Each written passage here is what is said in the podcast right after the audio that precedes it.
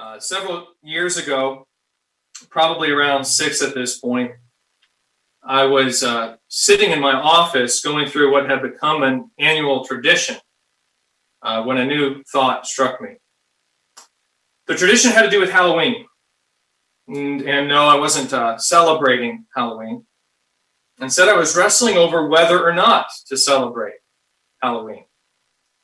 See, my oldest son was around four at the time, right around the age where trick or treating starts to become really fun. Uh, I grew up trick or treating. Honestly, it's probably among my favorite memories growing up, dressing up in some fun costume, going door to door with my friends, getting candy, uh, even getting a little spooked. I loved it. I, I thought it was a lot of fun. And as a father who loves his children and wants to give them good things, there was part of me that wanted to share that with them. I wanted them to have the fun I had going trick or treating growing up. The thing I couldn't get past, though, was what the holidays celebrated. No, the concern wasn't that we would be worshiping the devil if we went uh, trick or treating. I know that's what some people think. I actually grew up in a church that taught me that, so I'm familiar with those arguments. And I don't agree. I don't think that's what a parent is doing when they choose to take their kid uh, trick or treating. Instead, my concern was that at the end of the day, it was a holiday that still seemed to celebrate death. You see it in the tombstones and the skeletons and the ghosts. The imagery of Halloween is saturated in death. And when we take our kids out dressed up as pirates or cowboys or whatever, we take them out amongst all this imagery of death and then we smile over it. And personally, I just couldn't get past that as a Christian. Now, to be clear, I'm not saying you have to agree with me on this point. I'm not saying that my conviction must be your conviction. I think this is a bit of a gray area, and ultimately, you need to act according to your conscience. But personally, I've heard all the arguments about how we can sanctify the holiday by going out into the, community and being light in the midst of the darkness, you know, handing out the best candy and, and all of that. And at the end of the day, when I thought, not just what I was communicating to the community, but to my own child, the thing I couldn't get past as I take them out trick or treating was the fact that no matter what I might have said to them, it still seemed like I was telling them that death is kind of fun. That is something that we can laugh at and enjoy. And, and that didn't seem compatible with my Christian faith. It's the same reason why I stopped watching horror movies after I became a Christian. The scripture tells us that death is the enemy, that death is the result of sin. It tells us that Christ himself, our Savior, had to suffer all the wrath of God on account of my sin in order to destroy death. So, how then can I turn around and be anything but repulsed by the idea of it? How can I anyway think that death is worth celebrating, or how can I be entertained by it? And yet, in spite of the fact that I knew all this, here I was wrestling with this decision on whether or not to take my kids trick or treating. And this has more or less become had had more or less become an annual tradition to me. Uh, every year, Halloween would come up, and I'd go through the whole debate again: should we go? Should we not go? Now, keep in mind, my kids weren't really wrestling with me.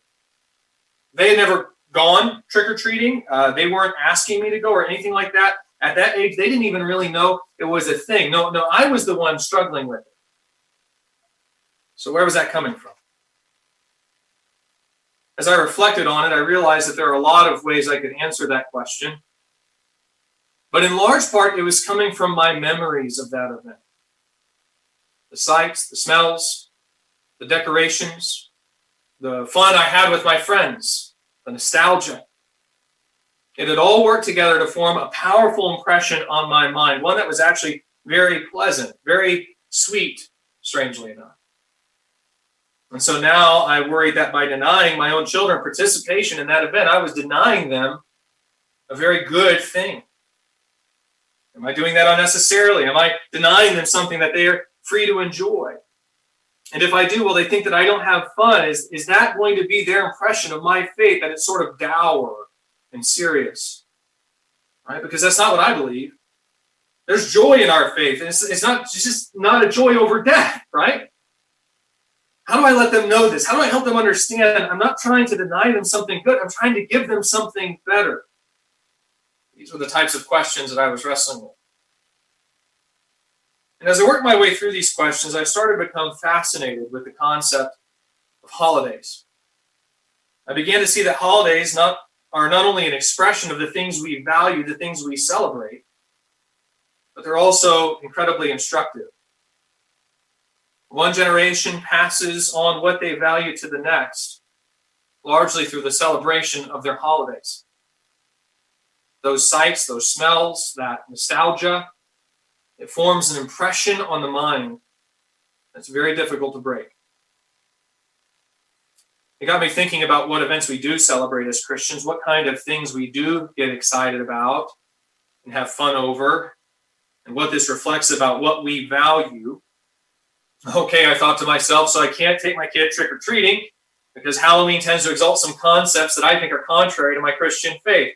I'm concerned that they're going to interpret this that Christians don't have fun, that there aren't things that we get excited about or enjoy. Well, then what do we celebrate? What do we rejoice over?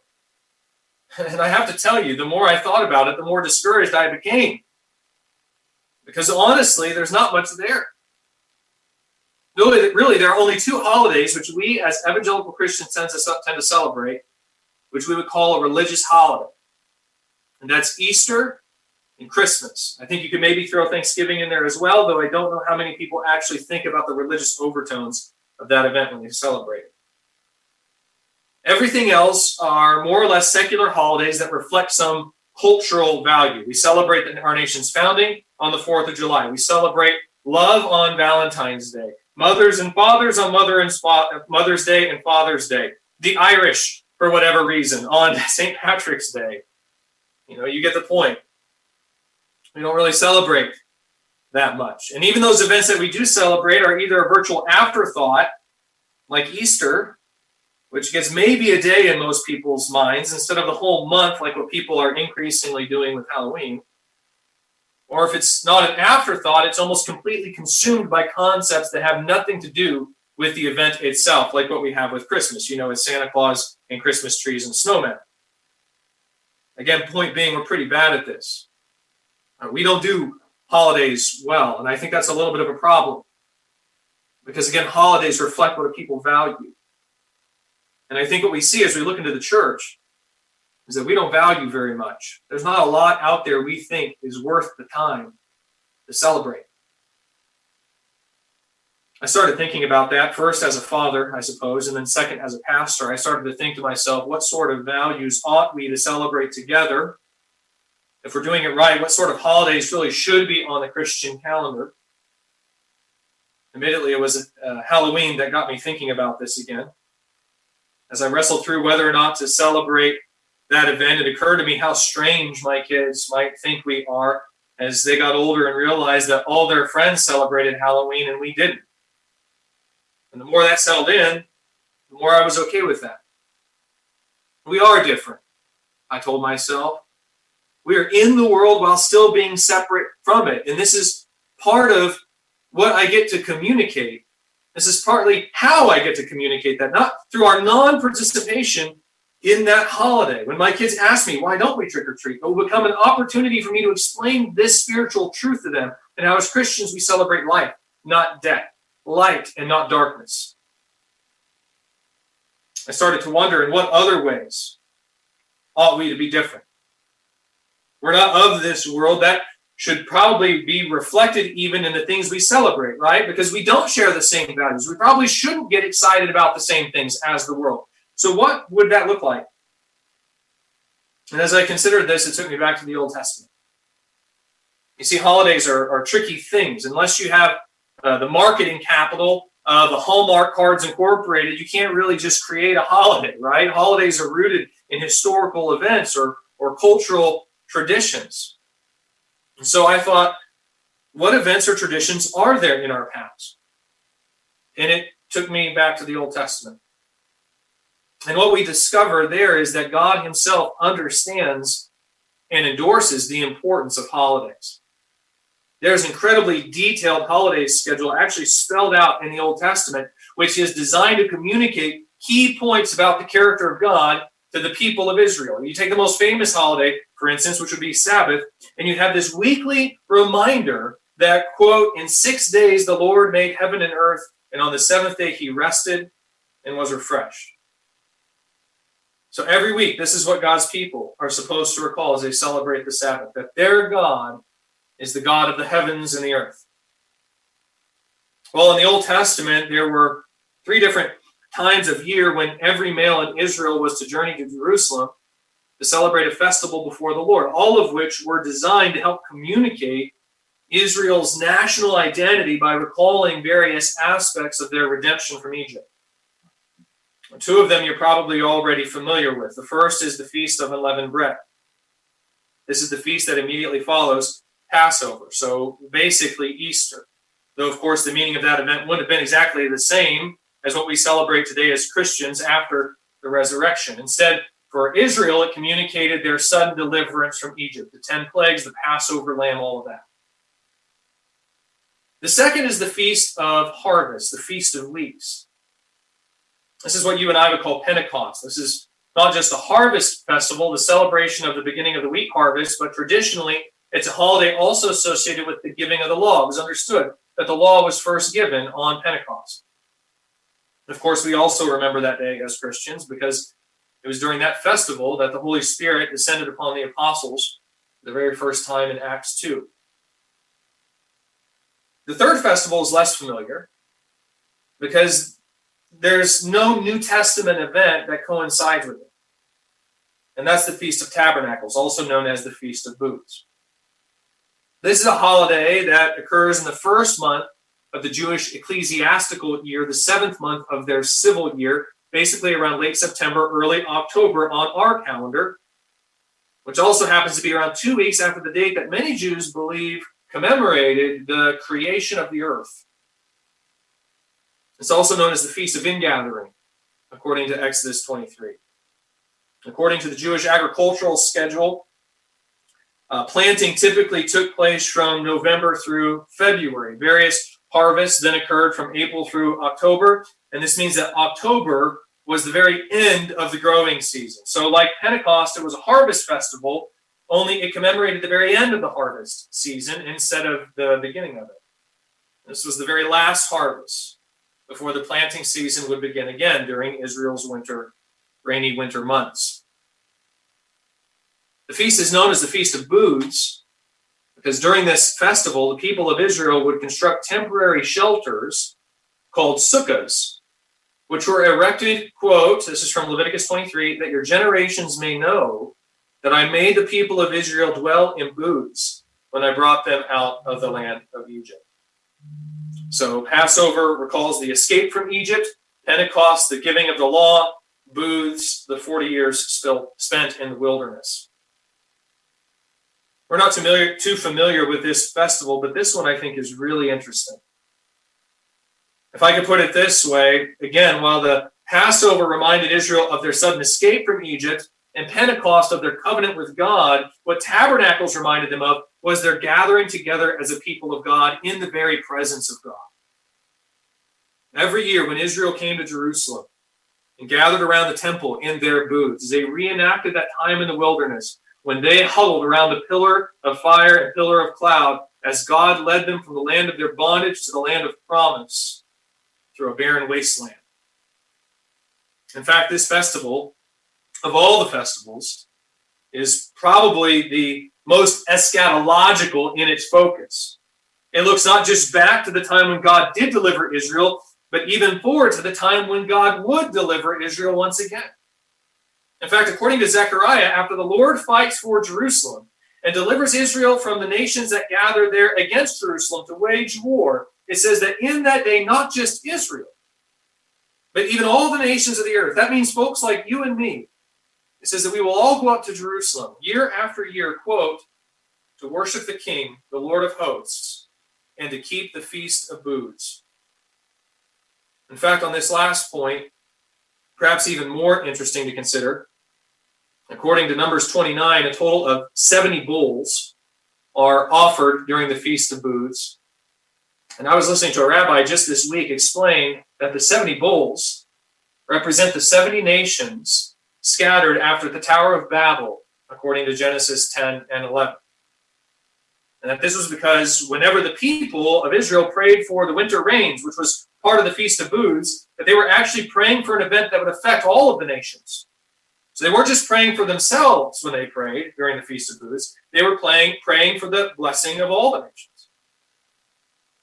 Listen, I think of this festival, this one which looks ahead at this future harvest, the very end of the harvest, when not just Israel, but all the nations of the earth will gather together to worship God, this time which actually preceded the planting season, this time during which they prayed for the, these winter rains to then come and water their seed. And I can think of no better time of year for us as Christians to ponder and celebrate what ought to be a very important concept for us, and that's missions. Missions is the reason the church exists here on the planet in this present age. As you hear me say often, right?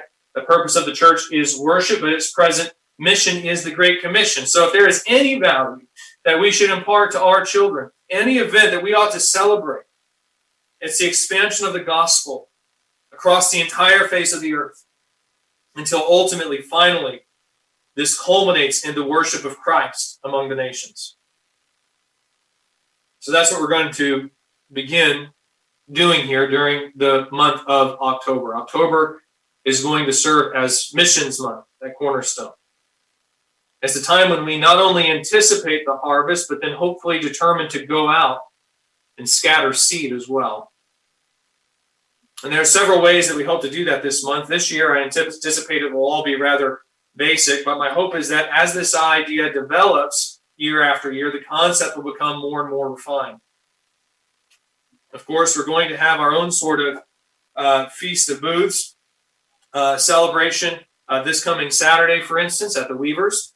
Uh, that's supposed to be part of the celebration portion of this month. It's a time for us to get together and rejoice over the coming harvest and rejoice over the God who dwells in the heavens and does whatever he pleases. Uh, later today, I hope to send out a devotional to you, which I would encourage you to go and do this week, either individually or as a family, which I hope will help prepare you uh, for that event. We also want to use this month as a time to plant seed. Later this month, for instance, we're going to have a, a church wide garage sale, and we're not only going to use the funds that we raised from that to support missions, but we're also hoping it becomes a way to get people to meet, uh, a way for us to meet people in the community and maybe even start up a spiritual conversation or two. And then mixed in with all that, we're going to use the next four Sundays to consider the idea of missions and how it all works uh, together as a church. Again, uh, this idea is still in development. My hope is that as you see where this is all going, you can help me think through how to do this better year after year. But at least for right now, the plan is to move progressively from week to week through the geographical expansion of the gospel. Again, the Feast of Booths is a festival with global implications. In fact, one of the, the concepts that this holiday was supposed to celebrate was the omnipresence of God, that God is God over the whole earth. And so it makes sense that as we think about these concepts, in relation to the gospel. That we do so by tracking the spread of the, the gospel from Jerusalem to, to Judea to Samaria to the ends of the earth. Only in our case, it will be Carthage to Missouri to the United States to the ends of the earth. And I'm going to begin this morning with a text that I hope will encourage all of us to be engaged in this mission personally.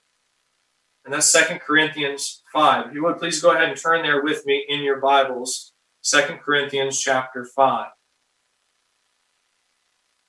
2 Corinthians 5 is a particularly good text for us to get started with because it deals with another theme that is central to the Feast of Booths, another concept that we should be thinking on and even imparting to the next generation, an idea that should fuel our passion and drive for missions, and that's death.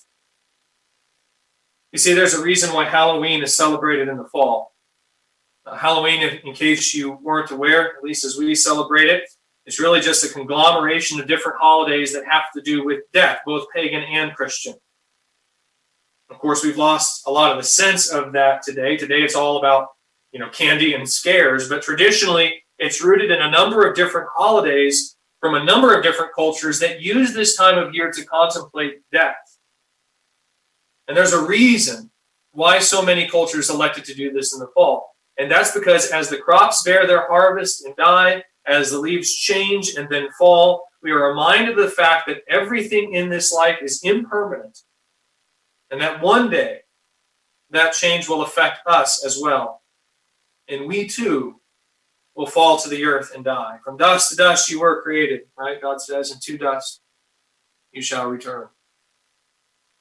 It's no different with the Feast of Tabernacles as the Jews celebrated the very last harvest of the year, and as they did so, dwelling in these sukkahs, which were built to be uh, last only a very short period of time, they eventually began to see this festival not only as a reminder of the time they spent in the wilderness, but as a reminder as well of their own ongoing sojourn. The entire wilderness experience becomes a kind of metaphor just as the people dwelled in the wilderness only temporarily before coming into the land of their permanent habitation, the land of their inheritance, the land of Canaan. So also does the Feast of Tabernacles remind the people that this life is only temporary, that the place of their permanent habitation is still future. It's after death. In this morning's passage, we're going to see Paul play with this idea, even using the exact imagery, the, the image of the tent, the tabernacle, the booth. He's going to connect it with his the notion of his own coming death. And we're going to see how this transformed his own approach to this life. And my hope is that as you watch the leaves change and fall this year, as you watch perhaps even your own gardens and flower beds bear the last of their harvest and die, that you'll be reminded of what Paul says here and be encouraged to be transformed in the same way, according to the same pattern of thinking. Let's go ahead and read this passage together. I don't know I plan on that I plan on doing this every year, but at least for this year, we're going to spend the next three weeks taking a break from our ongoing exposition of First Corinthians, and we're going to spend it instead working our way through Second Corinthians 5. And this morning, we're going to be looking at verses 1 through 10 in particular. There, the Apostle Paul says, for we know that if the tent that is our earthly home is, is, is destroyed, we have a building from God, a house not made with hands, eternal in the heavens. For in this tent we groan, longing to put on our heavenly dwelling. If indeed by putting it on we may not be found naked.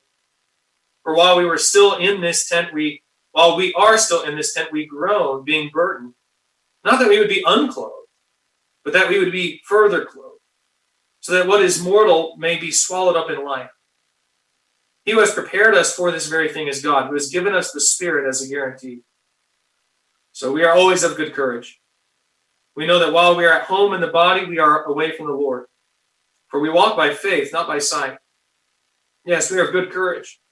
And we would rather be away from the body and at home with the Lord. So whether we are at home or away, we uh, make it our aim to please Him. For we must all appear before the judgment seat of Christ, so that each one may receive what is due for what he has done in the body, whether good or evil.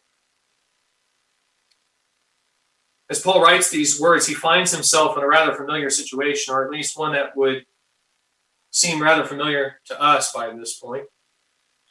For almost a year now, we've been working our way through Paul's first letter to the Corinthians. And if you recall, one of the central issues that Paul has to address when he writes that letter is the Corinthians' opinion of his own ministry.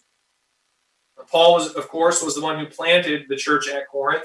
He was the founding missionary for the church in that city. But despite what you might think, that didn't necessarily mean that the Corinthians had a very high opinion of Paul.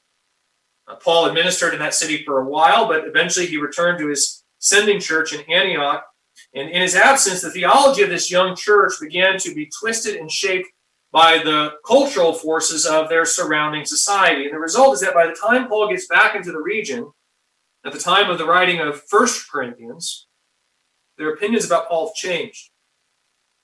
They haven't necessarily abandoned their faith just yet. Instead, they think they've actually advanced in it far beyond even that of their founding apostle. You might wonder what would ever cause them to think this.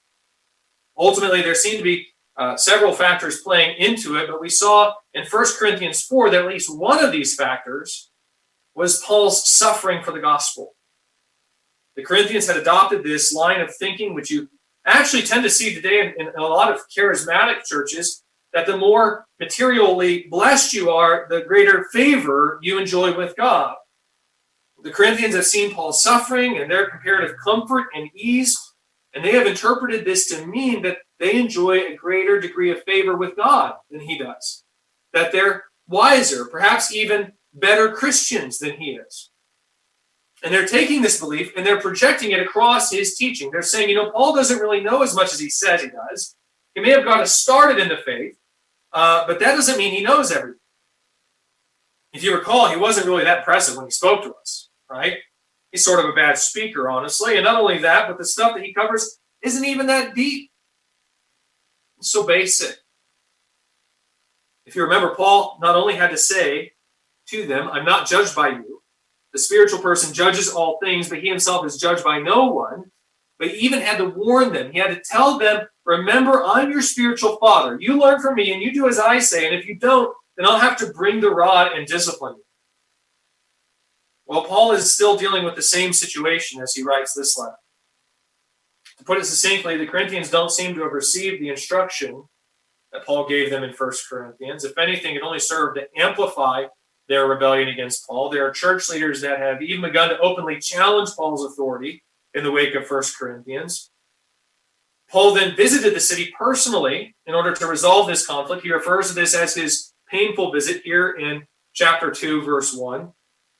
In what sense that visit is painful or was painful is somewhat of a matter of debate, but what's apparent is that after making that visit, and then after writing another letter, was apparently fairly severe, which we don't seem to have record of, uh, the Corinthians finally repented of their rebellion.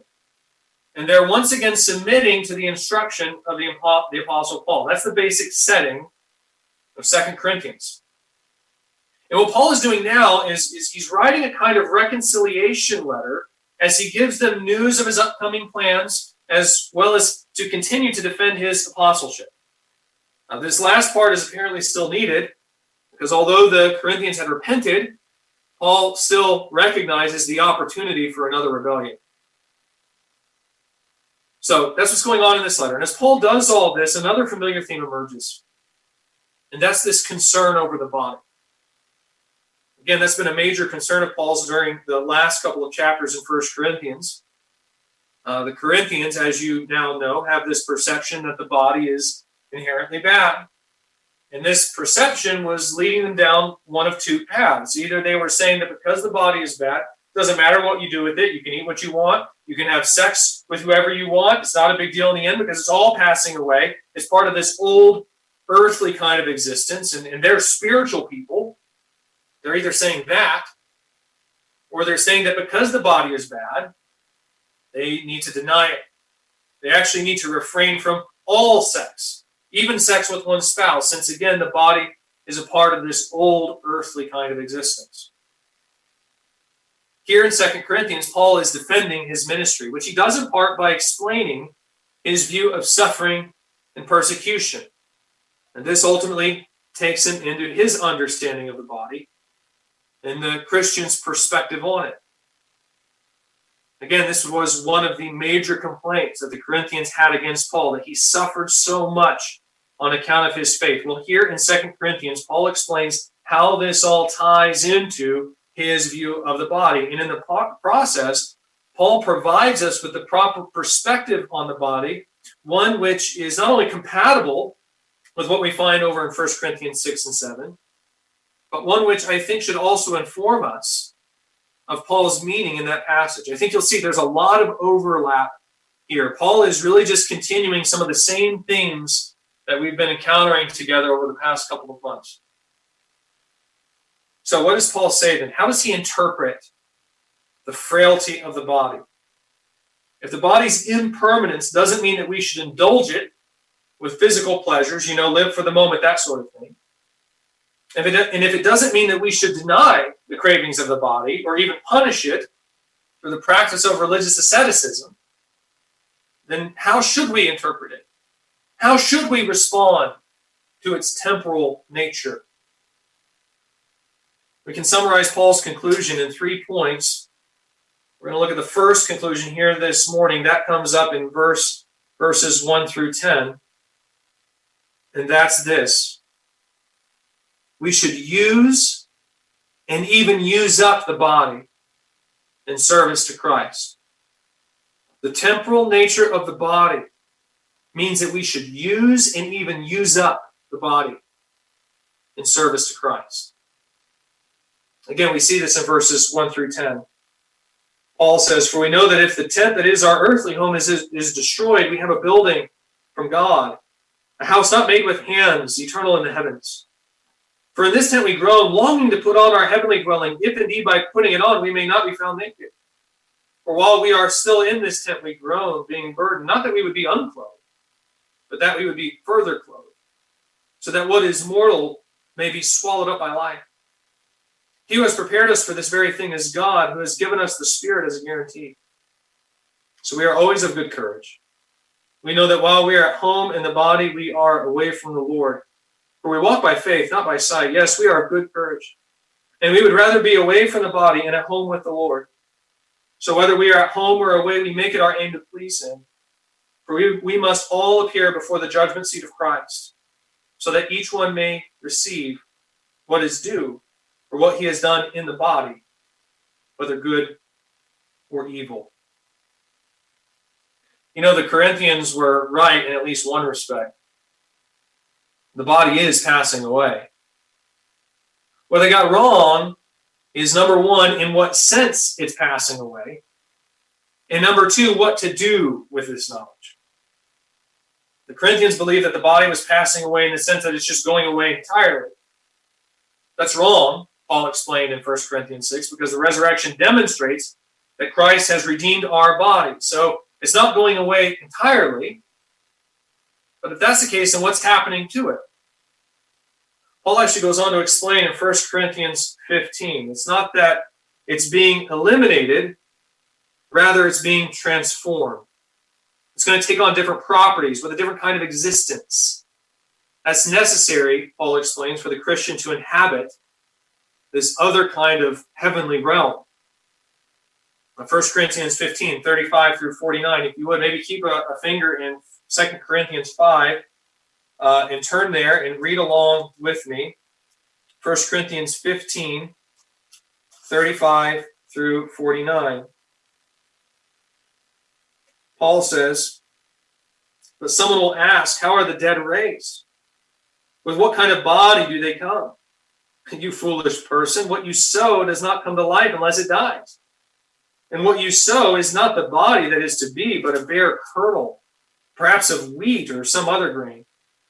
But God gives it a body as He has chosen, and to each kind of seed its own body. For not all flesh is the same, but there's one kind for human, another for animals, another for birds, and another for fish. There are heavenly bodies and earthly bodies, but the glory of the heavenly is of one kind, and the glory of the earthly is of another. There's one glory for the sun, and another glory of the moon, and another glory of the stars, for star differs from star in glory. So it is with the resurrection of the dead. What is sown is perishable, what is raised is imperishable. What is sown in dishonor, it is raised in glory. It is sown in weakness, it is raised in power. It is sown a natural body, it is raised a spiritual body. If there's a natural body, there's also a spiritual body. Thus, it is written: the first man, Adam, became a life, uh, became a living being. The last Adam became a life-giving spirit. And it is not the spiritual that is first, but the natural, and then the spiritual. The first man was from the earth, the man of dust. The second man is from heaven. As was the man of dust, so also are those who are of the dust. And as is the man of heaven, so also are those who are of heaven. Just as we have borne the image of man of the, the sorry, just as we have borne the image of the man of dust, we shall also bear the image of the man of heaven. I think you see there, Paul explains the body isn't eliminated, it's just changed. And behold, I tell you a mystery, he says just a couple of verses later. We shall not all sleep, but we shall all be what? Changed. In what way will the body be changed? There are at least four different senses, all of which appear again here, either in 2 Corinthians 5 or in its surrounding context. First, Paul says, this is 2 Corinthians 15, or 1 Corinthians 15 still, Paul says, verse 43, that it's a body that is sown in dishonor, but raised in glory. Paul seems to make reference to this towards the end of chapter 4 in Second Corinthians as he speaks about the intense physical suffering he's experienced on account of the gospel. He says that in spite of this, he does not lose heart. Verse 16, again, this is Second Corinthians 4. He says, For though our outer self is wasting away, our inner self is being renewed day by day. For this light momentary affliction is preparing for us an eternal weight of glory beyond all comparison as we look not to the things that are seen, but to the things that are unseen. For the things that are seen are transient, but the things that are unseen are eternal. What is this eternal weight of glory that's fueling Paul's desire to persevere in his ministry and even make his suffering momentary and light by comparison? I think you could say in the end it's two things. Uh, first, it's this increasing demonstration of the grace of God that's occurring as more and more people come to faith in the gospel.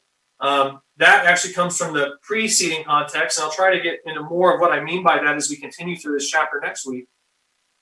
But the second aspect comes up here in verses 1 through 5 as Paul transitions out of this discussion of the outer self that's wasting away and onto this future body that he'll receive in the resurrection. This is a body that's sown in dishonor and raised in glory. You know, here on this earth, Paul was experiencing an incredible amount of dishonor for the sake of the gospel, right? This is partly what the Corinthians have so much trouble with how much Paul was reviled for the sake of the gospel. Listen, guys, he bears this rejection in his actual body. You even get a list of some of it later on. He's been whipped five times, beaten with rods, three times nearly stoned to death on another occasion.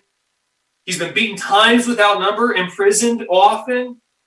He even has this thorn in the flesh, which some think refers to some affliction that he may be suffering in his eyes, perhaps even since his experience on the Damascus road. I mean, I mean, I think we probably fail to think about this very much to get the picture.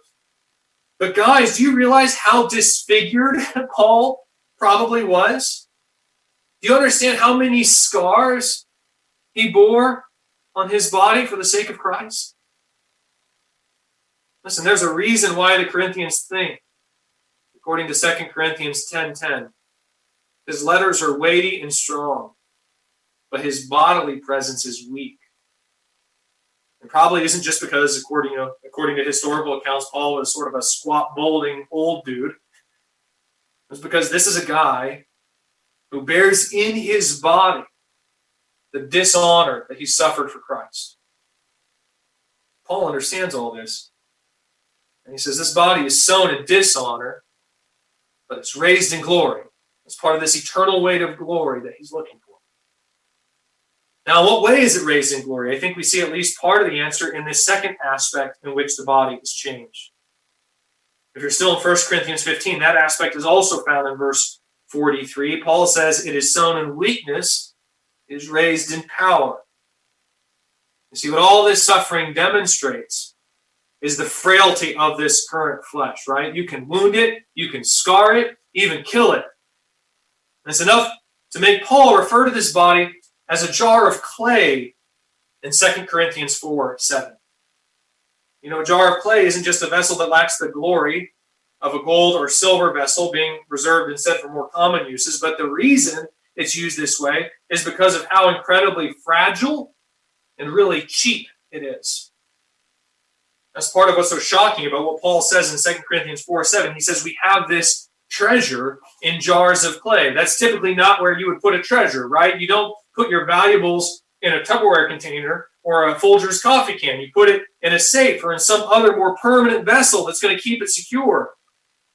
Paul says we have this treasure in jars of clay to show that the power belongs to God and not to us. The power belongs to God and not to us. That's the argument that we encountered back in 1 Corinthians 1 and 2, if you remember.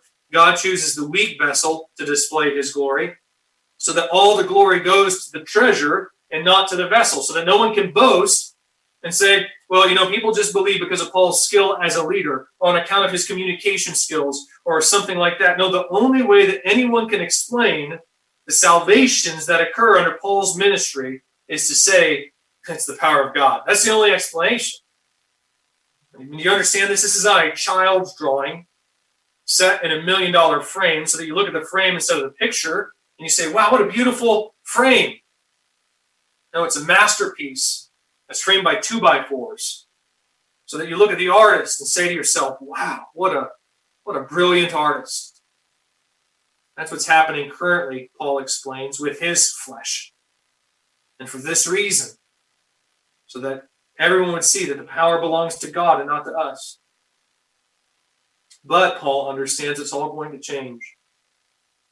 The body is not just going to be sown in dishonor and raised in glory, it's also going to be sown in weakness and raised in power. The fragility of this clay vessel is going away. In what way will it be raised in power? Again, I think I think we see at least part of the answer in the third aspect in which the body is changed. Again, 1 Corinthians 15, verse 42 what is sown is perishable, what is raised is imperishable. This is the dominant theme throughout this section of 2 Corinthians 5. The jar of clay is going to be transformed into something more permanent and abiding. This earthly tent, though it be destroyed, will be transformed into a building from God eternal in the heavens. Paul says, verse 4 For while we are still in this tent, we groan, being burdened, not that we would be unclothed, but that we would, be further clothed, so that what is mortal may be swallowed up in life. Note the response there, by the way, to this whole idea that the body is just passing away. Paul says, Look, I'm with you. I want to be free of this mortal flesh too. Only he says, but not to be left naked. You know, a soul without a body. Rather, he says that he wants this to happen that we would be further clothed so that what is mortal might be swallowed up in life. This is the third aspect in which the body will be different. Our current body is a temporary structure, the next one will be a permanent one. And you know why it will be permanent? Aspect number four, verse 44, 1 Corinthians 15, Paul says, It is sown a natural body, it is raised a spiritual body. If there's a natural body, there's also a spiritual body. There are really some interesting elements to what Paul says here. For instance, if you notice in, in 2 Corinthians 5, jumping back over there, he refers to this future body as, quote, a house not made with hands, apparently referring to this spiritual component, that this is not a physical body. It would appear that at least part of what this means is that this is not a procreated body. This is not a body formed through some kind of physical act. There are some interesting concepts to consider there. However, perhaps the most significant element comes out in verses 48 and 49 of 1 Corinthians 15. When Paul says this, he says, uh, actually starting in verse 47, he says, The first man was from the earth, a man of dust. The second man is from heaven. As was the man of dust, so also are those who are of the dust, and as is the man of heaven, so also are those who are of heaven. Just as we have borne the image of the man of dust, we shall also bear the image of the man of heaven. He notes just a few verses earlier as well. He says, For not all flesh is the same, but there's one kind for humans, another for animals, another for birds, and another for fish. There are heavenly bodies and earthly bodies. But the glory of the heavenly is of one kind, and the glory of the earthly is of another overall, the implication seems to be that you have these different kinds of bodies which are given according to a being's purpose or even the realm in which they live. Birds are built to fly in the sky, fish to swim in the water. In the same way, the first man was from the earth, so he possesses an earthly body, a body of dust. The second man, though, is from heaven, so he possesses a heavenly body, a spiritual one.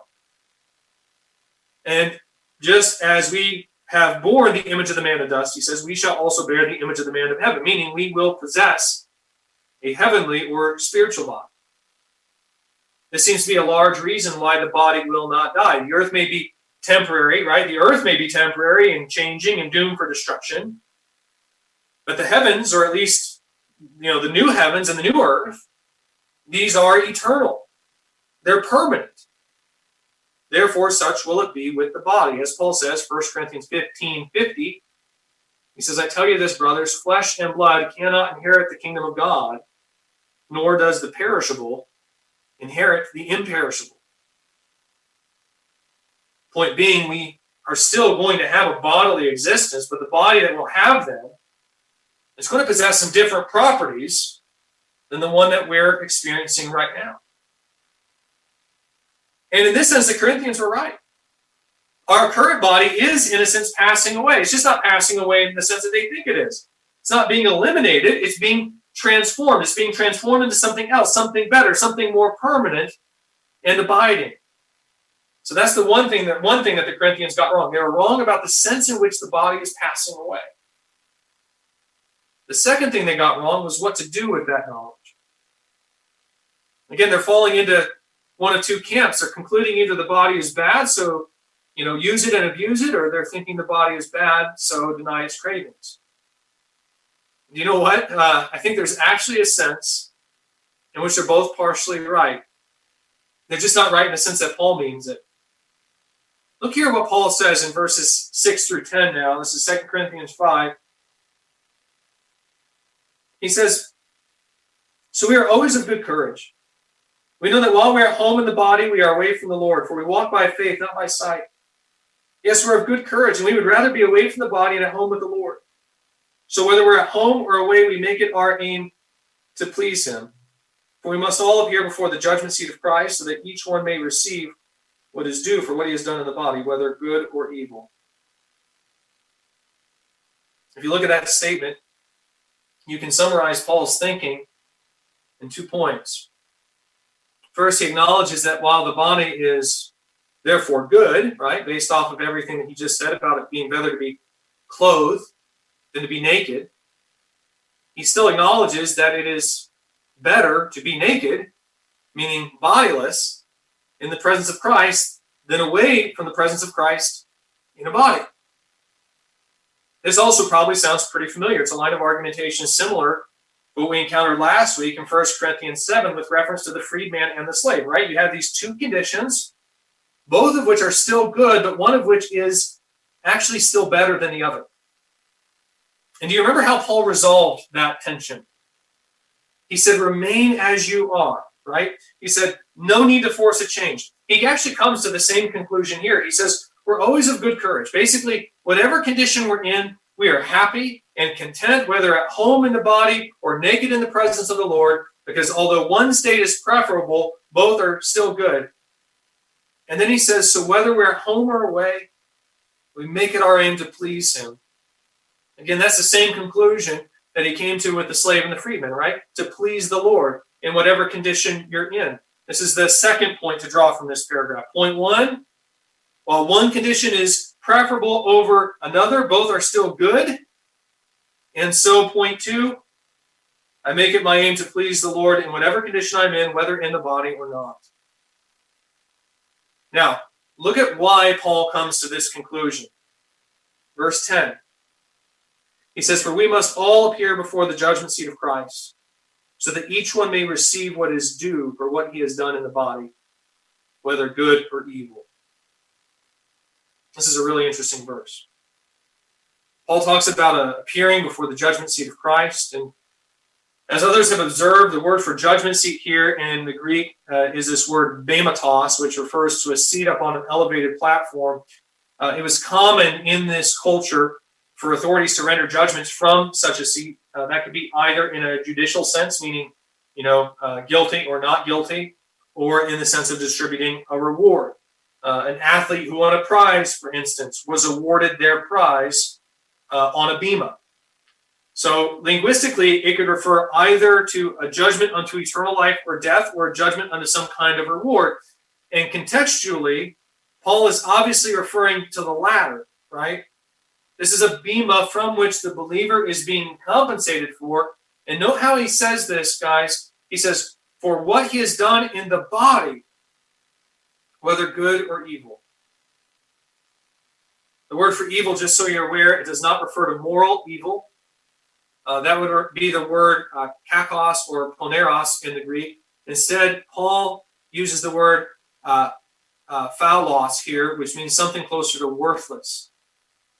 That's significant because it indicates that Paul isn't talking about a punishment for some kind of evil done, which would seem to contradict the gospel to imply that believers will stand before Christ and be punished for their sins. Rather, he's talking about the absence of a reward. And the absence of a reward in response to some worthless or valueless act. I think it's very, very important that you understand this point. I think that as evangelical Christians, we tend to look out, uh, look at our motivations uh, for repentance uh, relatively negatively. We think I need to obey because if I don't, then I'll be punished or at the very least, I'll be disciplined for my disobedience. We tend not to think I need to excel in glorifying God because if I do, I'll be rewarded for my effort. Reason being, we think that translates into works based righteousness. And when we do that, we leave out a critical distinction, which the scripture actually tells us is foundational to our obedience. And that distinction is the fact that while the Bible does say that eternal life doesn't depend on our obedience, that's not the same as saying the, the same thing about eternal reward. That is very much in play. Just go and read what Paul says in 1 Corinthians 3, verses 10 through 15. It's, it's very possible for the Christian to be saved, quote, but only as through fire, as all the work that they accomplished here in this flesh is burned up.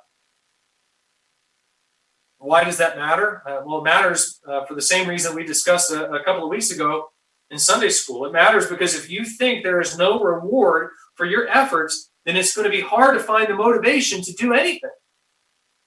And that's how a lot of Christians see their life in Christ. There's penalty for disobedience, but nothing to gain, no profit on the other side of the spectrum. They only get penalized for all their failures, not rewarded for their successes. Friends, that's a losing proposition. You'll never find yourself glorifying God with your body if you think you're only going to be penalized for your failures without facing any kind of reward for your successes. To quote Hebrews 11:6, without faith it is impossible to please him, for whoever would draw near to God must believe that he exists and that he rewards those who seek him. You know what the really awesome news is? that Paul shares with us in this passage? He says, you know, actually, it's the other way around. In Christ, you will not be penalized for your failures, but you will be rewarded for your successes. And if you want to object when I say that and say, well, wait a second, we don't deserve our rewards, you know what I would say to you? I'd say, you're absolutely right. And you know what? That's grace, my friends. That's grace.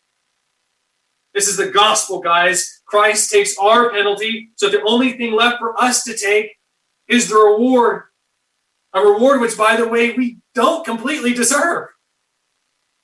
In fact, if I could put it this way, Paul isn't saying that he's fighting to achieve something for God in this passage as much as he is fighting to receive something from God. That's what this struggle is about his desire to receive the grace of God. And can you see what Paul is doing here?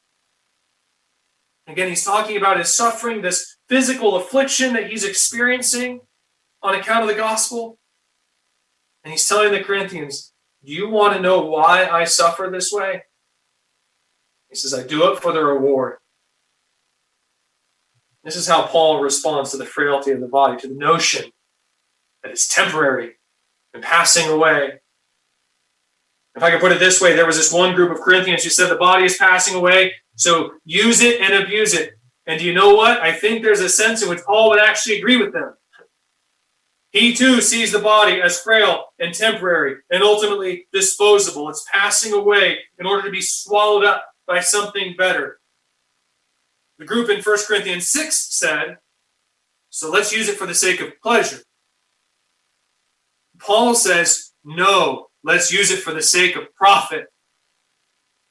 This is ultimately why, like the Corinthians in 1 Corinthians 7, he even sometimes denied the physical cravings of the body, made it his slave. He does it not because he fears some kind of punishment for Christ if he does not do well. He does it rather because of the profit he'll lose. He's not thinking in terms of permissibility, right? But profitability. And Paul wants to optimize the use of his body for the maximum amount of reward. I mean, this is what he said in 1 Corinthians 6.12, right? He started out this discussion of sexual immorality by saying what? He said, all things are lawful for me, but not all things are what? You remember? He said, helpful, literally, profitable. This is why he stays from sexual immorality in the end, why he stays away from it. Not so much because he fears that he'll be punished for it, because he doesn't see any gain in it. It's a loss in his eyes, a waste of the very finite and expendable body that Christ has entrusted to him. So, if I could put it like this you know how Paul sees the body? To him, it's an investment. It's not something that you hold on to. It's money you spend for the sake of earning a greater profit. He suffers affliction and even risks death for the sake of the gospel because for Paul, the body is nothing more than a bit of seed. You don't hold on to seed, right? That's usually not where the value of a seed is in being a seed. No, the value is in the crop that the seed produces. And that's what the body is for Paul. It's this seed that, though insignificant, springs up into this beautiful plant, which hopefully yields an abundant harvest. And so for him, the body isn't something you hold on to, it's something you plant. You take this flesh and you use it until finally people stick it into the ground, understanding that the profit from this labor comes after. Friends, this is how we're supposed to interpret the frailty of our flesh. And this is what I would encourage you to consider this fall as you watch the seasons change and the leaves fall to the ground and die.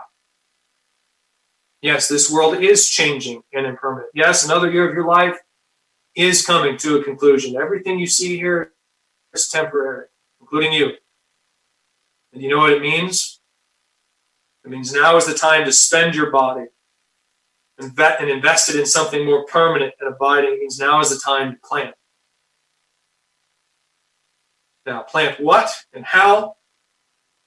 That's what we'll explore together in part two of our series next week. Let's close with a word of prayer.